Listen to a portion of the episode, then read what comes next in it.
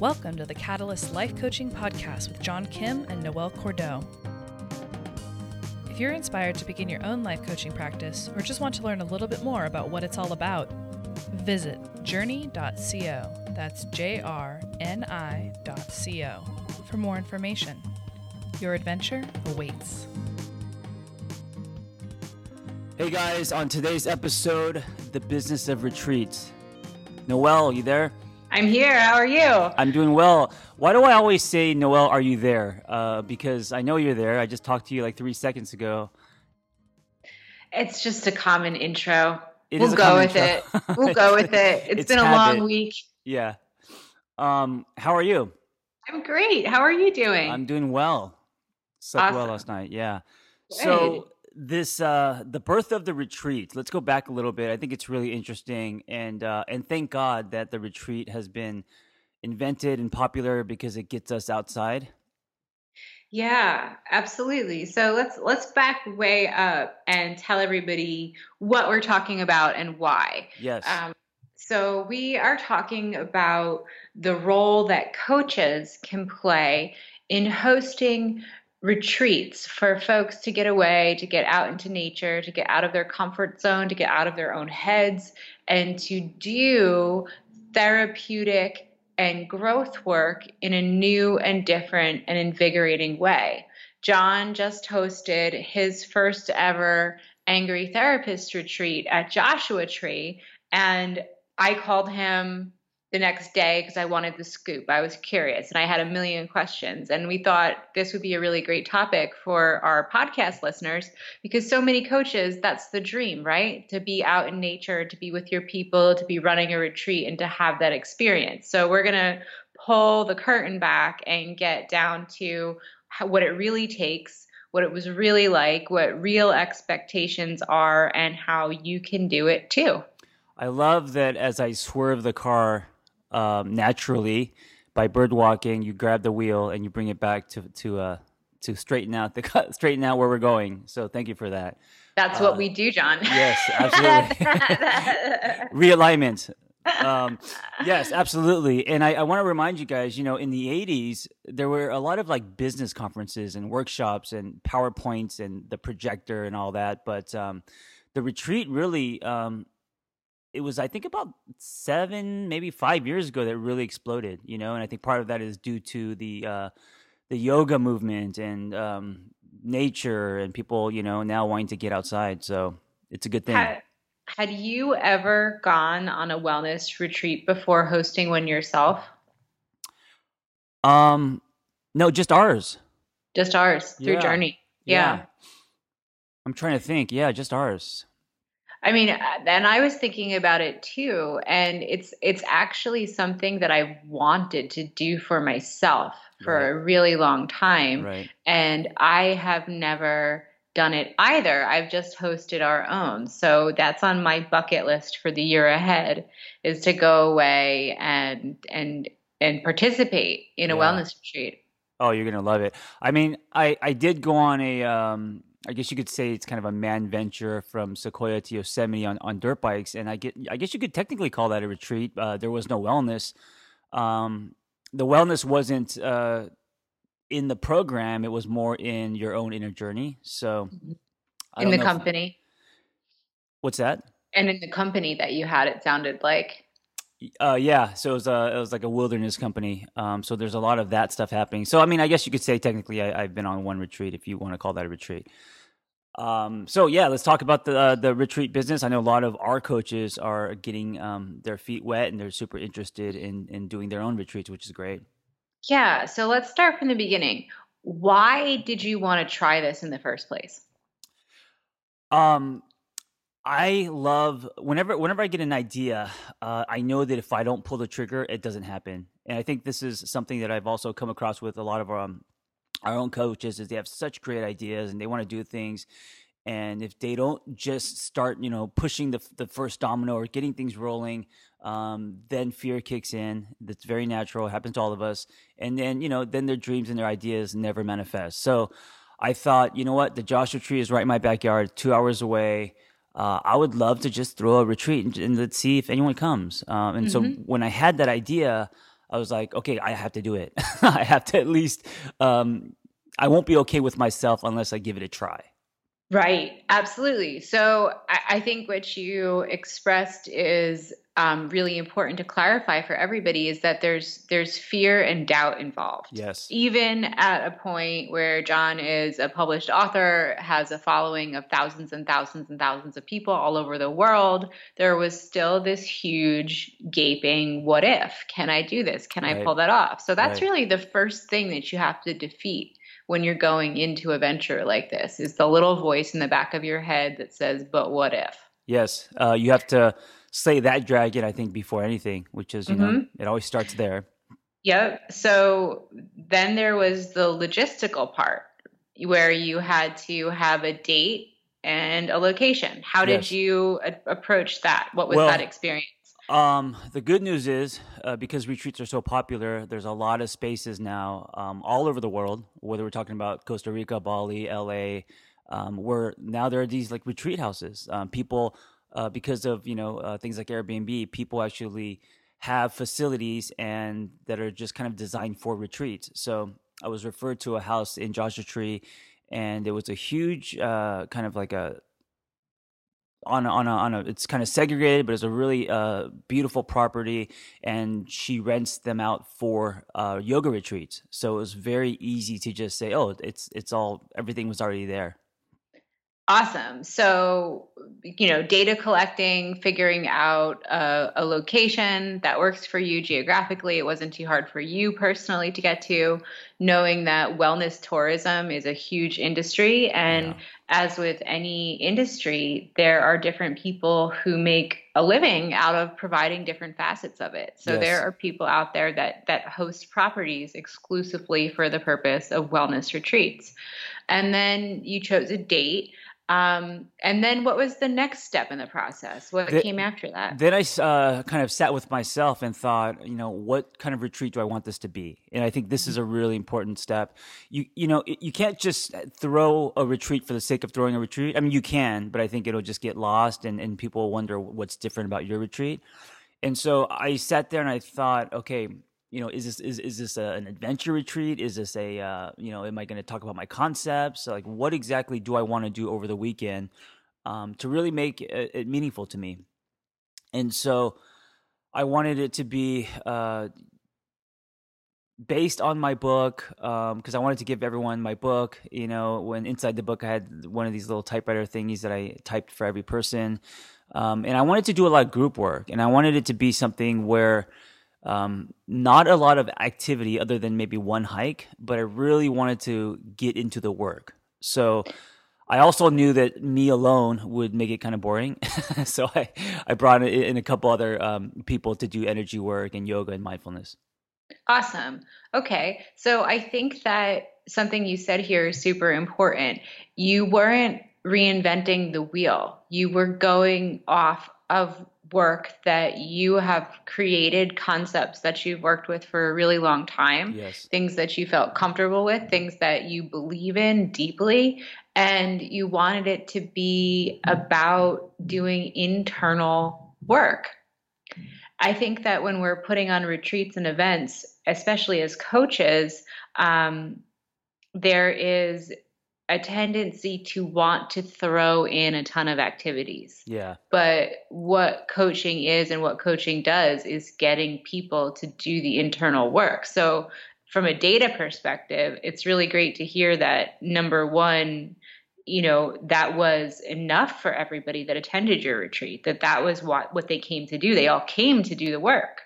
Yeah, and what I noticed that uh, it was, uh, you know, we did a hike, and um, you know, there there were some small activities, but it was actually the groups and the exercises in, the groups that were the that was the value. I mean, that's where there was emotion, that's where there was connection, that's where you could tell people were really thirsty for uh, information and all of that. So it wasn't necessarily in you know the food or the hike or that it was it was in the um, the actual the group work. That's where it was really uh, magical. And you, can you you can't you also because of the unique people and unique stories, the group work is um, you can't like repeat it. Do you know what I'm saying? So break it down. What does group work entail? What actually took place? Um, it was me facilitating, and through exercise and of course through structure, uh, various topics, concepts, and then going around and and and it's not a, it wasn't about me me like lecturing because uh, no one wants to sit and listen to someone for you know two hours. Uh, but creating a space and facilitating other people to talk about their stories. Um, I always use the uh, analogy of the movie The Breakfast Club, one of my favorite mm-hmm. movies, of how people you know who normally may not be friends or, or, or wouldn't hang out are connected by this common thread and in that movie it was detention uh, but here it's wellness and self-betterment and then by the end of the movie um, they humanize themselves and they realize like oh you know even though we, we're kind of different uh, from different cliques or different worlds um, in in over the weekend or in that movie was detention but um, you realize we're all the same and i think that that kind of character arc if you can get that in your retreat, that's where the magic happens. And I, I, I was nervous because I, I, I told the group it's either going to be the Breakfast Club or the Jersey Shore, and I don't know, and I'm terrified. yeah, so I mean that's another really important point too. Is you you you tossed a wide net out there, and I think when you were going to put this retreat on, both you and I assumed it was going to be LA locals who came what actually happened. Yeah, no one was from LA. Everyone uh, was from other. They flew in. Um, they flew in. There was a couple people who were doing uh, taking this retreat as a part of a bigger trip. Um, so kind of killing birds and you know um, starting at Joshua Tree and then and then you know maybe taking a week off and doing other things. But uh, it, for me, it was in my backyard, but for no one else, because I assumed since it's in LA, it'll just be LA people, and uh, people flew in, which really shocked me. Which is going back to this really strong market trend that we're seeing of wellness tourism, mm-hmm. of people not wanting to just take a vacation, but to take a vacation that's actually going to be restorative, that I'm going to get something out of on a deeply personal, emotional level. And everyone there, um, they were all going through something. And so this is what I think is a really uh, important piece if you guys are throwing uh, or planning a retreat is without the vulnerability piece, without the the and, and you know the person running the retreat has to set the tone, right? So without the um, uh, the showing yourself, uh, whether you do it through exercises or conversation, or however you want to do it, without that tone of um, being vulnerable and showing yourself and sharing your story, then it does become a Jersey Shore because then it's just activities and it's superficial and it's a lot of um, you know people fronting and judgment and all that. But it's when you're vulnerable and um, you create a space where it's safe, that's where I think um, the retreat has a lot of uh, a lot of meaning, a lot of growth. You know. So when everybody got there, did you give ground rules? Yeah, of course, and and this is what I think what's really important. There has to be rules. Um, yeah, we gave rules. We we gave. Uh, we also had a structure. I think you know if if uh, if you just say I'm going to throw a retreat, it's going to be fun. We're going to make s'mores and just kind of you know cross our fingers and hope that people share um, that I think can go south. so everyone's looking uh, at you for structure. So we had a very tight um, itinerary where there was something happening um, almost all the time, and then of course mixed with some free time. Um, and it, it really it needed that because it makes people feel safe and it make, makes people feel like oh I paid for this and I got something out of it instead of just a, you know the location. So people came in and there was a really strict agenda, and you put everybody through the paces of a process flow. Yes.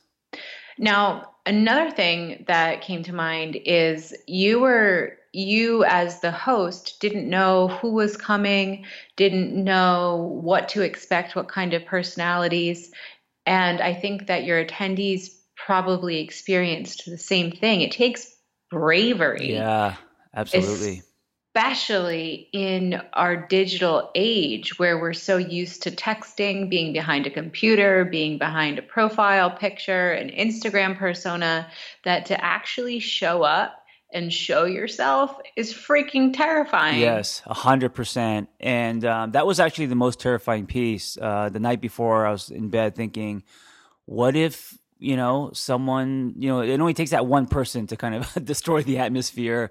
Um, I, w- I had no idea who was coming. Never talked to any of them. They're just people kind of falling from the sky, and so yeah, I was terrified. I mean, we you know I had the uh, the insurance, uh, but I, I, didn't I didn't, anything could have happened, and so it's really important to to kind of set the tone. Um, so, what actually happened?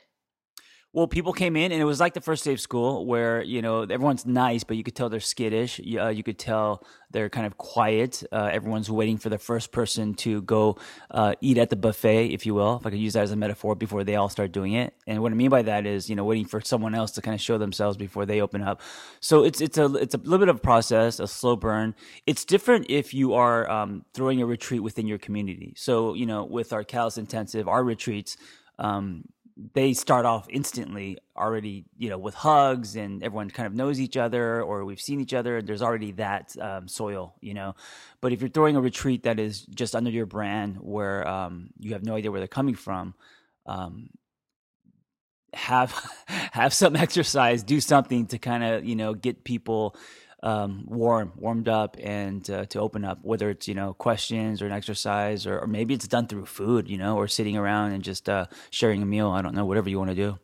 I, and I think it's all about finding common ground. Mm-hmm. Now we've built the Catalyst community over a period of about six years, and I remember in the early days having the same kind of fear when I would go into a retreat environment or go to visit with Catalyst, not knowing who I was going to get. And something that I've learned over a very long career of working with humans is that most people are awesome. Yeah. Most and, people, I mean, people are good inherently, you know. Yeah, and and most people have a lot of common ground between them, and I think that the fear of you know who who is this going to be? It's funny that you mentioned the Jersey Shore because reality television distorts our perspective of you know what it's like to be in community so vastly those shows get the most unstable people they can find and then right. put them in compromising positions right? right like that doesn't happen in everyday life. Most people are like pretty chill and pretty great. And so I think that, you know, when we're talking about going on retreat, when we're talking about retreat, when we're talking about sitting around in a circle and sharing our stories, we all have to remember that that's primal. I mean, that's what humans have been doing since the dawn of civilization, yeah. literally, is sitting in a circle telling stories. Also, remember that you know if people are going to your retreat, um, they probably have somewhat trust in you. You know, they the, these eighteen people they didn't come to the Joshua Tree just because they've never been to the Joshua Tree. They're trusting me to lead and, and give them some value. So. Um, there's something to say about that where uh, you're not, you know, you're, you're collecting people who already uh, either have been following you or, you know, trust that you're going to provide uh, a, a safe space for everyone. And that's the common ground, whether it's a bunch of people who are coming together around a specific topic or whether it's a bunch of people who are coming together because of a of a specific person in which case it was you and your work that everyone was familiar with. So mm-hmm. there was already common ground established. Yes 100% what would you do differently next time?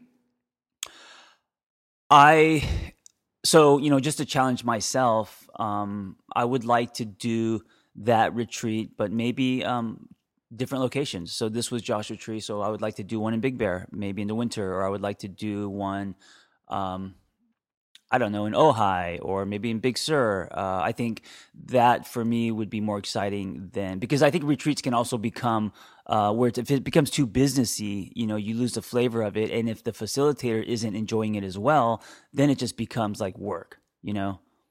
Absolutely. And people how, can feel that.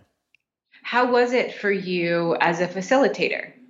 Um, it was terrifying. It was rewarding. It was, uh, you, you know, if you leave a retreat, and I think this is kind of the, for me, the marker, if it felt like summer camp, you know, if it felt like, um, people came in and then left um, wanting pictures and wanting uh, to connect and, and and and you could tell that they were moved in some way.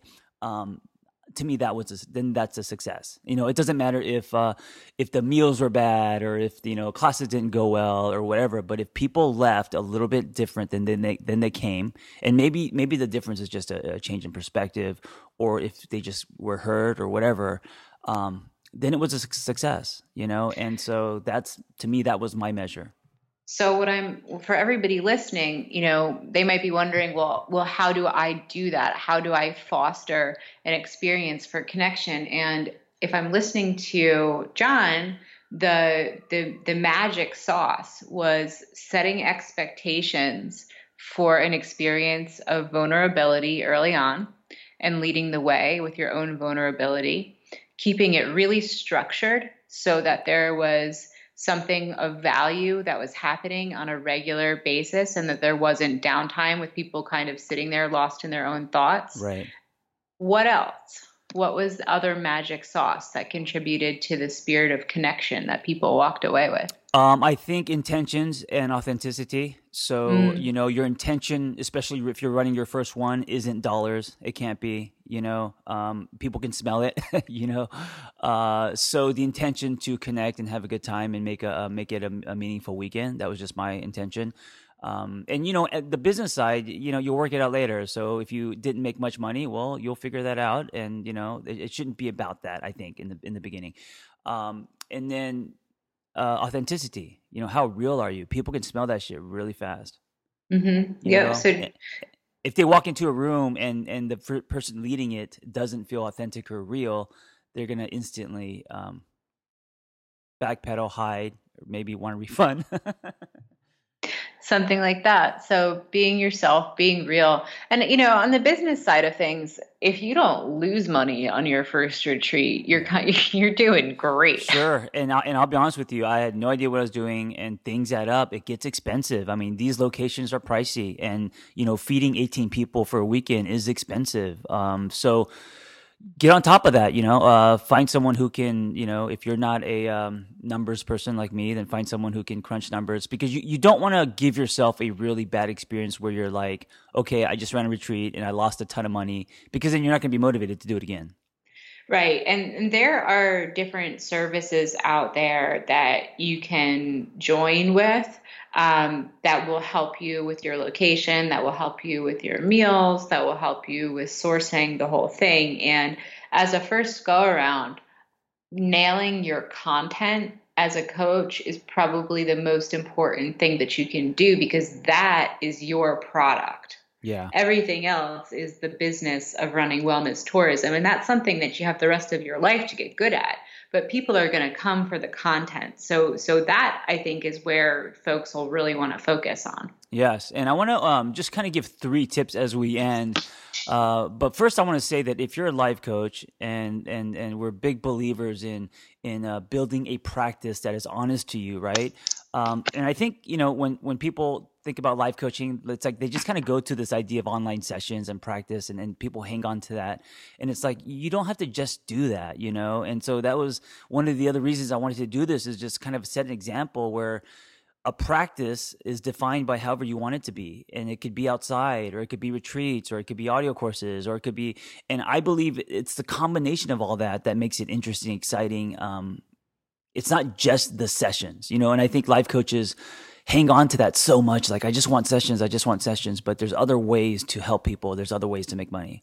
Absolutely. It's only one one narrow way to work in a vast world. Yes, and so play with all your crayons. And so here are my three tips. One would be um, if you're going to do a retreat, re- remember that it takes about five months to get the word out. You know, I think a lot of people expect to just make one post and then no one buys tickets and then they're like, okay, forget it then. And it's like, no, you can't. You have to push it. You have to, maybe you have to spend some ad money. I don't know, but it takes about five months to get your word out. Uh, you know, do pre-sales, do, do uh, contests, do whatever. Um, you got to hustle that shit, you know? Mm-hmm. And tip two, make sure that your retreat is uniquely you and it's different, you know? So like, if your thing is say surfing, um, then you shouldn't go into the mountains. You should do something that is, you know, unless that's where you're at in your life. Uh, you should do something that fits under your brand uh, and provide value, right? So, if you're going to do some kind of wellness retreat where you are uh, doing group work and helping people um, process stuff, then that's you know that's your foot forward and that's what you have to do. Uh, don't try to be be something that you're not. Like don't try to throw in zip lining and, and bungee jumping because you think it's cool. Um, do whatever kind of retreat that you would want to go to yourself. And then the the final tip is like have fun. Uh, if it becomes too much of a business, because there's you know there's the the business side of life coaching in general, um, it's very easy to start to lose the whole fun of it. You know. Yeah, fun is the is I think the key to everything, or you're just going to be miserable across yes. the board. Yeah, just a general life rule. Yeah, cool. Well, I'm proud of you. Thanks Thank you. for sharing the tips with us. And, you know, the way my brain works, John was telling me all about it. And I had immediately structured an entire year of retreats in my head. And, yeah, exactly. and I went immediately to like, okay, cool. This is a new product. So, you know, um, we'll see how it goes. Stay tuned as the TAT Angry Therapist retreats unfold over the upcoming year. Maybe you guys will want to join in with John in one of the new cool locations. I'd like to go to the Big Sur retreat when you do that. Oh, one. I would love to have you, and I would love to have you where you could take off your CEO hat and just hang out and shoot the shit for you. That would be amazing. Need a lot of beer for that. absolutely. Um, guys i also can't wait to see uh, what you guys do and the retreats you throw and you know the little fires that you guys start um, campfires, and uh, that's exciting. It's I'm really proud of all our life coaches and everything they're doing. Awesome, awesome. To be continued. Well, my friend, have a wonderful day. You too. Be well.